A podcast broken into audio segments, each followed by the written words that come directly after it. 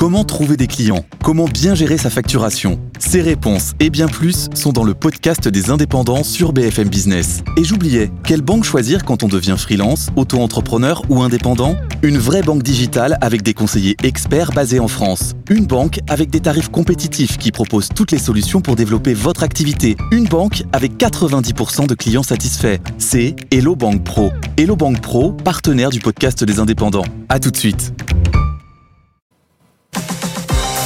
BFM Business, BFM Crypto, le club. Bonjour à toutes et à tous, bienvenue dans le club BFM Crypto. C'est ici qu'on décrypte, qu'on analyse, qu'on débat de toute l'actualité Web3 du lundi au jeudi avec les meilleurs experts.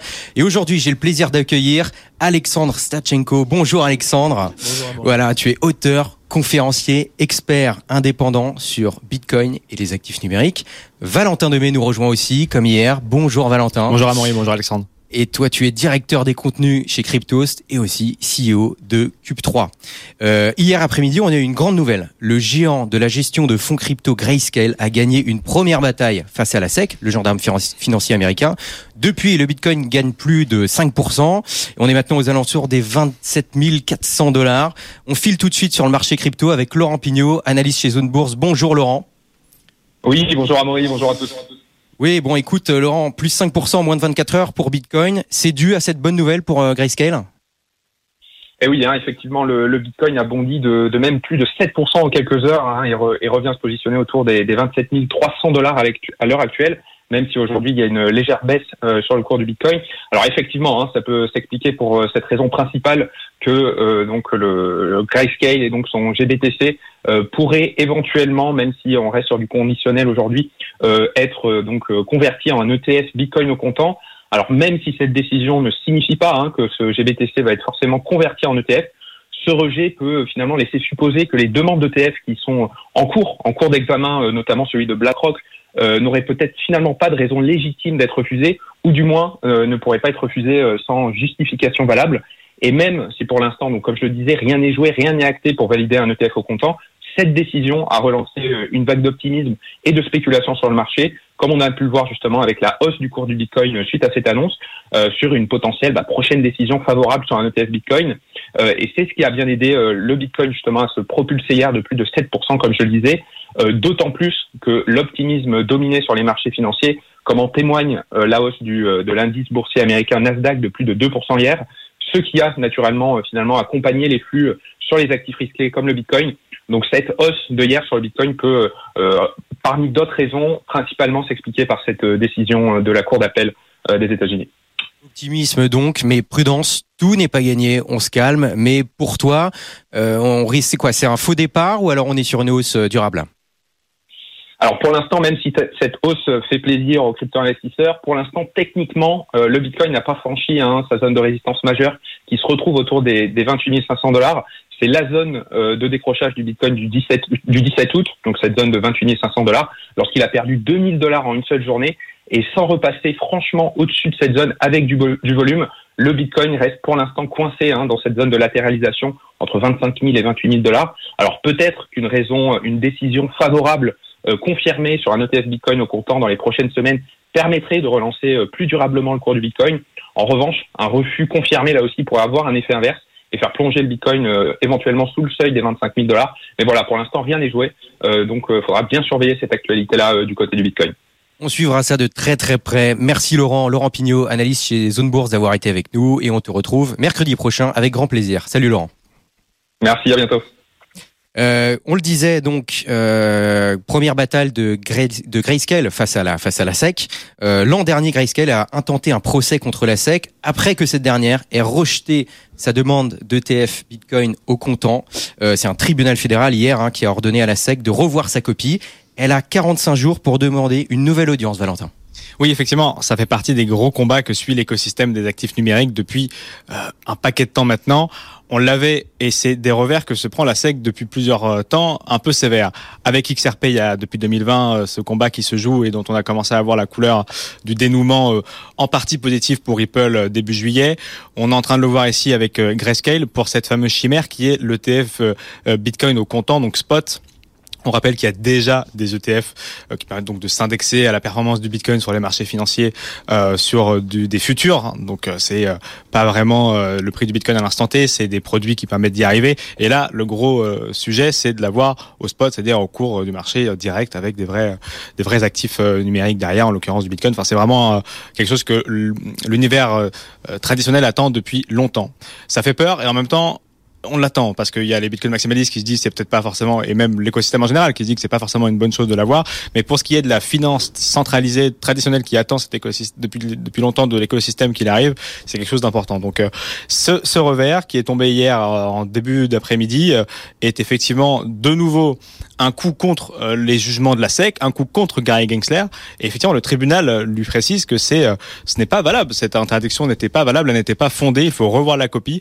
Le sujet à avoir en tête c'est que c'était l'un des plus gros arguments qui était euh, euh, contre euh, les, équipes qui proposaient ce, ce, GBTC et l'ensemble des, des, sujets liés à celui-ci.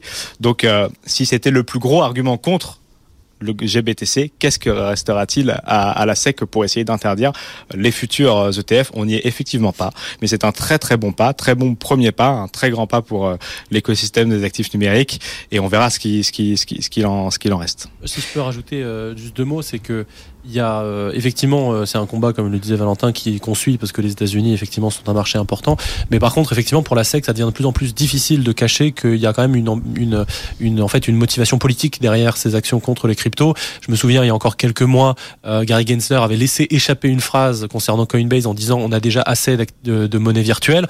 Et euh, le patron de Coinbase avait très justement répondu euh, en fait, c'est pas c'est pas votre rôle de le dire si on a assez ou pas. Euh, ça c'est le marché politique voire personnel. Exactement. Alors personnel, je voudrais pas rentrer là-dedans. Je suis pas de de, de psychologie, mais par contre politique, oui. ça c'est ça c'est presque certain maintenant. Et on, on constate que la, la, justice est en train de dégoupiller tout ça et que on espère que ça va se dénouer pour le meilleur. Bon Alexandre, on est ravi de te voir aujourd'hui pour ta pour ta ta grande rentrée sur sur BFM Crypto. Euh, Qu'est-ce que tu nous as préparé? Je sens qu'on va pas être déçu. Bah, j'ai décidé de me focaliser pour cette rentrée sur une rétrospective afin de commencer l'année du bon pied et d'apprendre du passé. Une rétrospective placée sous le signe de l'ironie, euh, puisqu'on ne va pas s'intéresser à Bitcoin, mais bien à ses détracteurs qui ont passé une bien mauvaise année Écoute, on a eu lundi ici Pauline Armandet, notre journaliste BFM Crypto, euh, qui nous a un peu débriefé Surfing Bitcoin. Et elle, euh, elle nous a dit que l'ambiance était soi-disant plutôt morose. Voilà, elle a, elle a trouvé que, que, que, les, comment dire, que, tout le monde n'était pas au top du top euh, de sa motivation là-bas. Toi, tu prends le contre-pied et tu penses que finalement, ce sont plutôt les, les, détracteurs de Bitcoin qui sont pas en forme. Et tout à fait, mais pour s'en rendre compte, il faut prendre un peu de hauteur et regarder ce qui s'est passé depuis un an. Alors commençons notre voyage en macroéconomie, un pays fascinant tant il se prête au fantasme. La semaine prochaine, ça fera deux ans tout juste que le Bitcoin est devenu une monnaie légale dans un pays, le Salvador, au milieu, comme vous le savez, du Covid, six mois à peine avant l'invasion de l'Ukraine, déclenchant sanctions, restrictions, troubles géopolitiques. Et un an plus tard, en septembre 2022, l'occasion était trop belle, évidemment, pour les journalistes de salon en tout genre, qui venaient de découvrir l'existence du Salvador et qui en devinrent spécialistes encore plus rapidement qu'ils n'étaient devenus épidémiologistes un an plus tôt. Le Salvador va-t-il faire faillite à cause de Bitcoin, titrait Bloomberg, tandis que le FMI euh, n'était pas avare de menaces à peine voilées contre ce petit pays d'Amérique centrale. Bon, et aujourd'hui, euh, on est quasiment en septembre 2023, demain. Euh, où en sommes-nous bah, Nous en sommes dans une situation particulièrement cocasse et ironique. Les boulets rouges tirés depuis les États-Unis semblent être en réalité des boomerangs. La note de l'État américain vient d'être dégradée par l'agence de notation Fitch dans un contexte où les seuls intérêts de la dette sont devenus le premier poste de dépense de l'État américain à environ 1000 milliards de dollars par an. Les États-Unis dépensent dorénavant plus en intérêts de dette que les dépenses militaires de tous les pays de la planète cumulées. Euh, sur les trois derniers mois, les États-Unis ont ajouté à leur dette 1200 milliards milliards de dollars. C'est deux fois le budget annuel de l'État français. Et à l'inverse, le Salvador a honoré ses paiements de dette. L'insécurité a été éradiquée, le tourisme repart, un déficit annuel ramené de 10% en 2020 à 2,7% en 2022, une dette publique qui a baissé, oui oui, ça existe, euh, de 82% à 78%. Le Salvador respecte donc mieux les critères de Maastricht que la France, qui s'était pourtant permise de commenter l'adoption de Bitcoin au Salvador par un célèbre Le Salvador, soyons sérieux. Eh oui, mais euh, est-ce que pour autant la bonne santé financière euh, du Salvador est le résultat de, l'adoption de, Bitcoin? Bah bien sûr que non, c'est marginal à court terme. À long terme, On verra bien, comme dirait un économiste, à long terme, on est tous morts. Mais cela n'empêche pas de constater euh, que les prophètes de l'apocalypse étaient on ne peut plus loin de la réalité et que Bitcoin déchaîne les passions. Reuters et le Financial Times sont obligés de constater ces derniers mois, citant pêle-mêle des analystes de JP Morgan ou encore de BNP Paribas, ayant retourné leur veste et admettant poliment que, je cite, en 2022, les prix des obligations du Salvador étaient décorrélés des fondamentaux. Un aveu discret qui signifie que lorsque Bitcoin entre dans la danse, tout le monde perd son sang-froid et panique. Bon, mais on a le droit de se tromper quand même sur l'avenir du Salvador. Euh, Est-ce que si on se trompe là-dessus, ça doit remettre en question la crédibilité plus générale sur d'autres sujets euh, de personnes qui se trouvent être des détracteurs Bah, le Salvador, c'est qu'un exemple parmi la farandole que l'année qui vient de s'écouler met à notre disposition. hein. Même, même si, euh, selon un petit livre rose paru avant l'été, lorsqu'on critique les banques centrales, on flirte dangereusement avec le conspirationnisme, voire l'antisémitisme, est-ce que ce ne serait pas l'occasion de faire un bilan de leur clairvoyance? Et oui, car on s'apprête à fêter un autre anniversaire. Cela fait presque un an, en effet, que Madame Lagarde nous a fait l'aveu à la télévision que l'inflation était sortie de nulle part. Au même moment, la BCE annonçait d'ailleurs qu'elle ne dépasserait pas 4% cette inflation. Et on rappelle qu'un an plus tôt encore, selon les prévisions avisées de cette même BCE, il n'y avait pas du tout de problème euh, d'inflation. Alors j'ai calculé sur l'ensemble de la présidence de la BCE de Madame Lagarde, l'inflation a été proche de l'objectif de 2% seulement 3 mois sur 46. C'est donc une institution euh, qui faillit à sa seule mission 94% du temps, se trompe de manière continue et soutenue depuis presque 5 ans, mais qui dispose par un envoûtement mystérieux d'un rond de serviette dans les médias pour poursuivre son exercice de chamanisme. Alors bien sûr, vous comprenez que quand en novembre 2022, la BCE sort un papier intitulé Bitcoin vit son dernier souffle, ou que le président de la FBF nous annonçait que Bitcoin sera 1 dollar au 1er avril 2023, ma confiance en ressort plutôt renforcée. Mais euh, est-ce que c'est pas trop facile? Est-ce que c'est vraiment euh, la faute des banques centrales si l'inflation bat euh, des records depuis des années? Ça dépend à qui vous demandez. Si vous demandez aux banques centrales, absolument pas. Les boucs émissaires se succèdent. D'abord, c'était le Covid, puis c'était la guerre en Ukraine, puis c'était les Chinois et leurs satanés problèmes de logistique, puis c'était les méchants salariés qui demandent des salaires, notamment, puis c'était les patrons qui font des marges. Quelle horreur. On a même droit à Beyoncé, responsable de l'inflation, et ceci est tout à fait sérieux. C'est le New York Times qui l'annonçait. La hausse du coût de la vie en Suède, c'est la faute au concert de Beyoncé. Par contre, silence radio total et complet sur la responsabilité des banques centrales, dont c'est littéralement la raison d'être.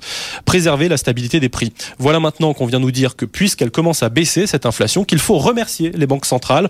On n'y comprend plus rien. Quand ça monte, c'est les autres. Quand ça baisse, c'est nous. C'est la version moderne du pile je gagne, face tu perds.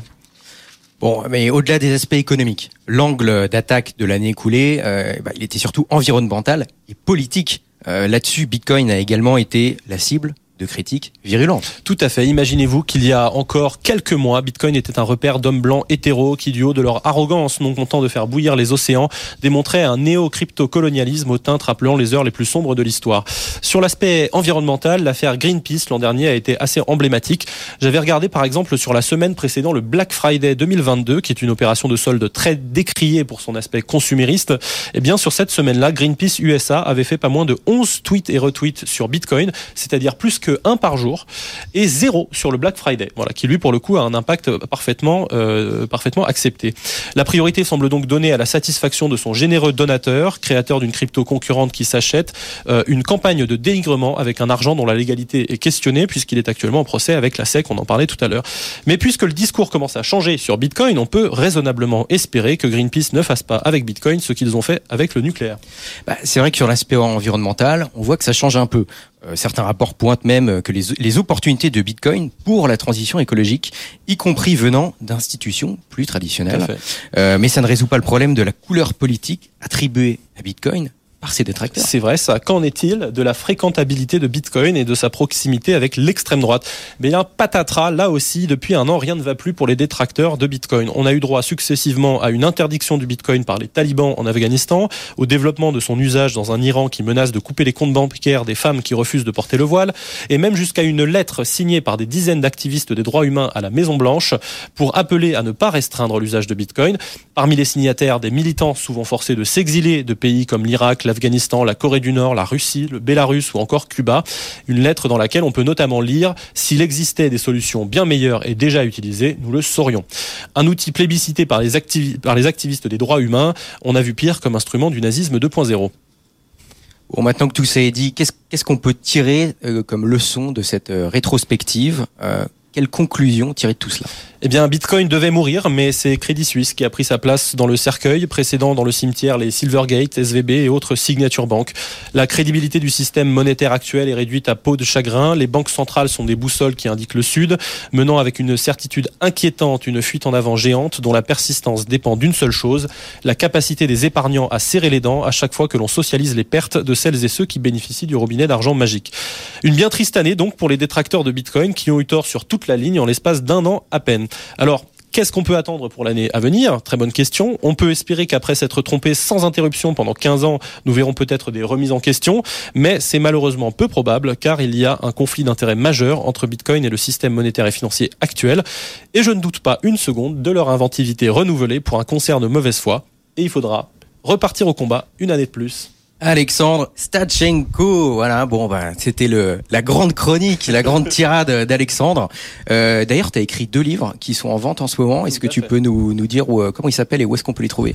Euh, Le premier, Bitcoin et crypto-monnaie facile, écrit avec euh, Claire Balva aux éditions First, qui est un livre pour les néophytes, les débutants qui cherchent. Qui est vert, en plus. Tout à fait, qui est tout vert, comme le billet de dollar, euh, et qui, voilà, a pour but d'être accessible, même si on veut pas parler de trading, de finance, de cryptographie asymétrique.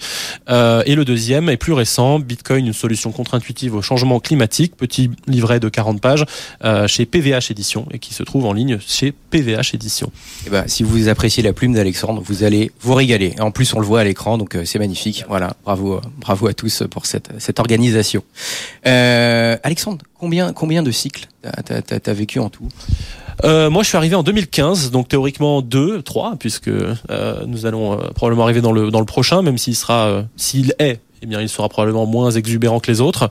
Euh, donc, euh, j'entame mon troisième, comme on dit. Et toi, Valentin? Alors, un peu moins, mais effectivement, comme j'en ai connu plus de bears que de boules, donc ce sera deux boules et trois bears, parce qu'on est arrivé un petit peu après. Euh, mais, mais, effectivement, ça fait, ça commence à faire quelques-uns et, et, on voit un peu des typologies se répéter et parfois s'écarter du narratif des autres, justement. Alors en ce moment, on est en marché baissier. Marché baissier, si on dézoome, parce qu'évidemment, on peut dire que voilà, Bitcoin a quasiment été multiplié par deux en, quelques mois depuis son plus bas. Euh, mais vous, on, va parler un peu de, je vais dire, de, marché baissier médiatique. Pour vous, messieurs, euh, c'est par rapport aux autres marchés baissiers, on en est où dans les, dans comment dire, dans le, dans, dans le manque de compréhension ou alors dans le, dans la manière euh, négative dont Bitcoin est traité par les médias plus traditionnels ou alors par des institutionnels?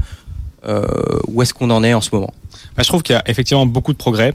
Déjà parce que quand Alexandre est arrivé dans l'écosystème en 2015, il n'y avait pas des médias spécialisés comme Cryptos qui euh, est arrivé en 2017.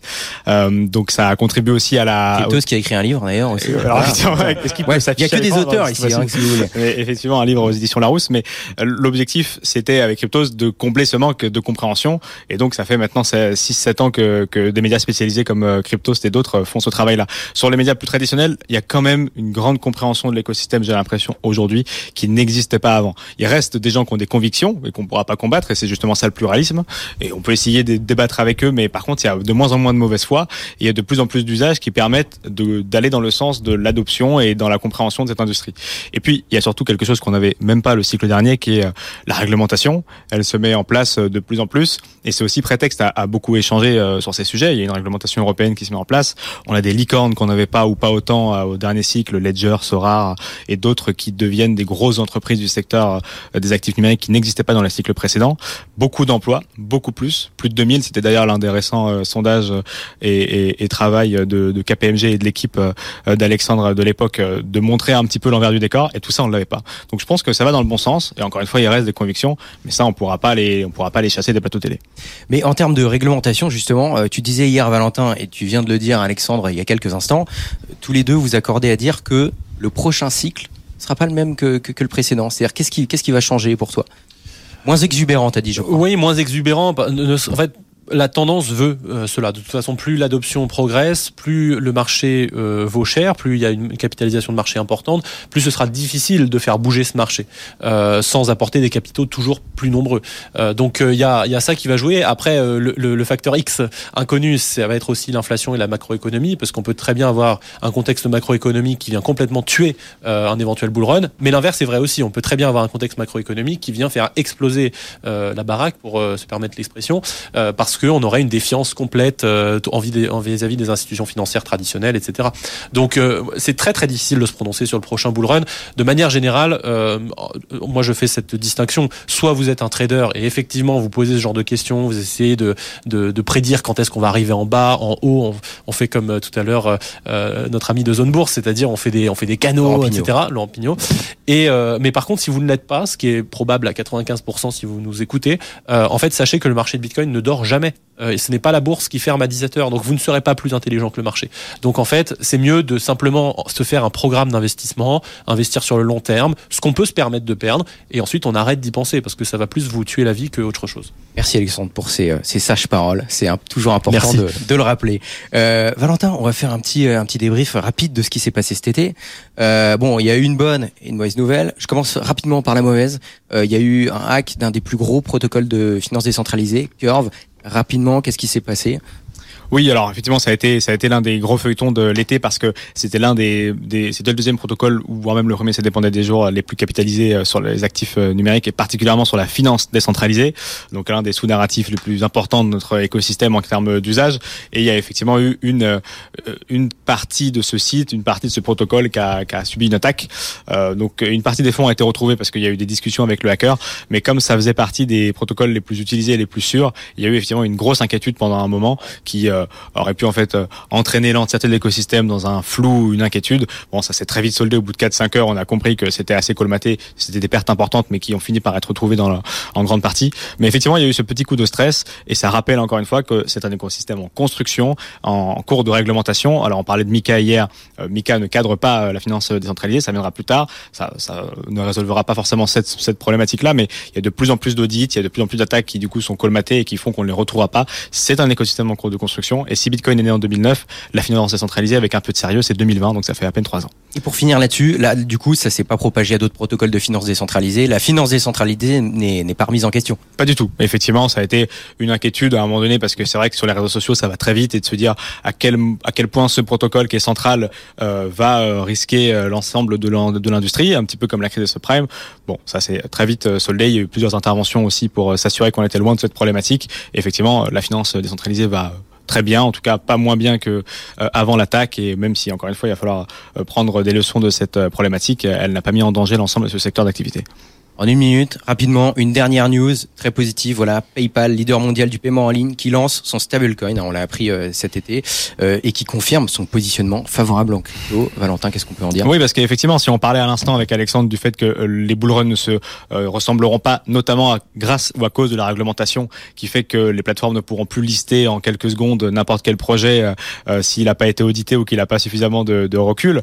Eh bien, là, c'est encore une fois un très bon signal d'avoir PayPal qui grâce à cette réglementation ou ce cette ébauche de réglementation, se permet d'aller encore plus loin dans son adoption des crypto-monnaies. Il y a quelques années, ils avaient commencé à faire un peu de bruit en se proposant, euh, en proposant euh, côté États-Unis euh, l'achat et la conservation d'actifs numériques. Et là, ils sortent leur stablecoin, qui pourrait très clairement concurrencer les deux géants qui sont Tether et, Circle avec l'USDT et l'USDC. Donc c'est à eux deux près 100 milliards de dollars de, de stablecoin USDC USDT et qui va donc permettre à ces utilisateurs, pour l'instant encore une fois que aux côtés des États-Unis, mais ça va probablement arriver par chez nous plus tard, de payer au quotidien avec euh, leur stablecoin, donc le PYUSD, euh, d'échanger de l'argent avec des commerçants, de se payer entre amis euh, et de faire encore une fois de ces actifs numériques un moyen de paiement. Et c'est un stablecoin qui est sur Ethereum, donc c'est pas un truc centralisé un peu bizarre, c'est vraiment l'utilisation d'un stablecoin centralisé traditionnel sur une grosse chaîne de paiement. Juste en 5 secondes pour dire que effectivement toutes ces annonces là elles sont pas anodines. Hein, sur si on regarde sur l'année qui vient de passer, on a eu du Visa, du Mastercard, du PayPal. En fait, il y a eu tout le monde globalement. Ce qu'on constate, c'est que sur l'année précédente, voire peut-être celle encore avant, on a le début de la narrative effectivement paiement où jusqu'à présent c'était les, cryptos étaient considérés comme des actifs, donc on investit dessus, ça monte, ça descend, on trade, mais il n'y avait pas cet aspect paiement. Depuis 2021 de mémoire, euh, Bitcoin tout seul par exemple, euh, j'ai transfère plus d'argent que Visa. Donc c'est maintenant c'est la narrative commence à vraiment prendre. Si on est un acteur du paiement aujourd'hui qu'on s'intéresse pas aux actifs numériques ou à Bitcoin en particulier, c'est qu'on est en retard et qu'il faut se mettre à la page effectivement. On n'arrête pas d'avancer. Merci messieurs euh, d'avoir été, euh, été avec nous. C'est un plaisir. Alexandre Stachenko, euh, auteur, conférencier, expert indépendant sur Bitcoin et euh, les cryptos et les actifs numériques. Valentin Demey, euh, CEO de Cube3 et directeur des contenus chez Cryptos. Merci messieurs. On se retrouve très bientôt. Merci d'avoir été avec nous. Demain, on sera avec Grégory Aymon de The Big Whale. et Vincent Fourcault. Bonne journée, bonne soirée, à demain. Merci à Maury, merci tout le monde.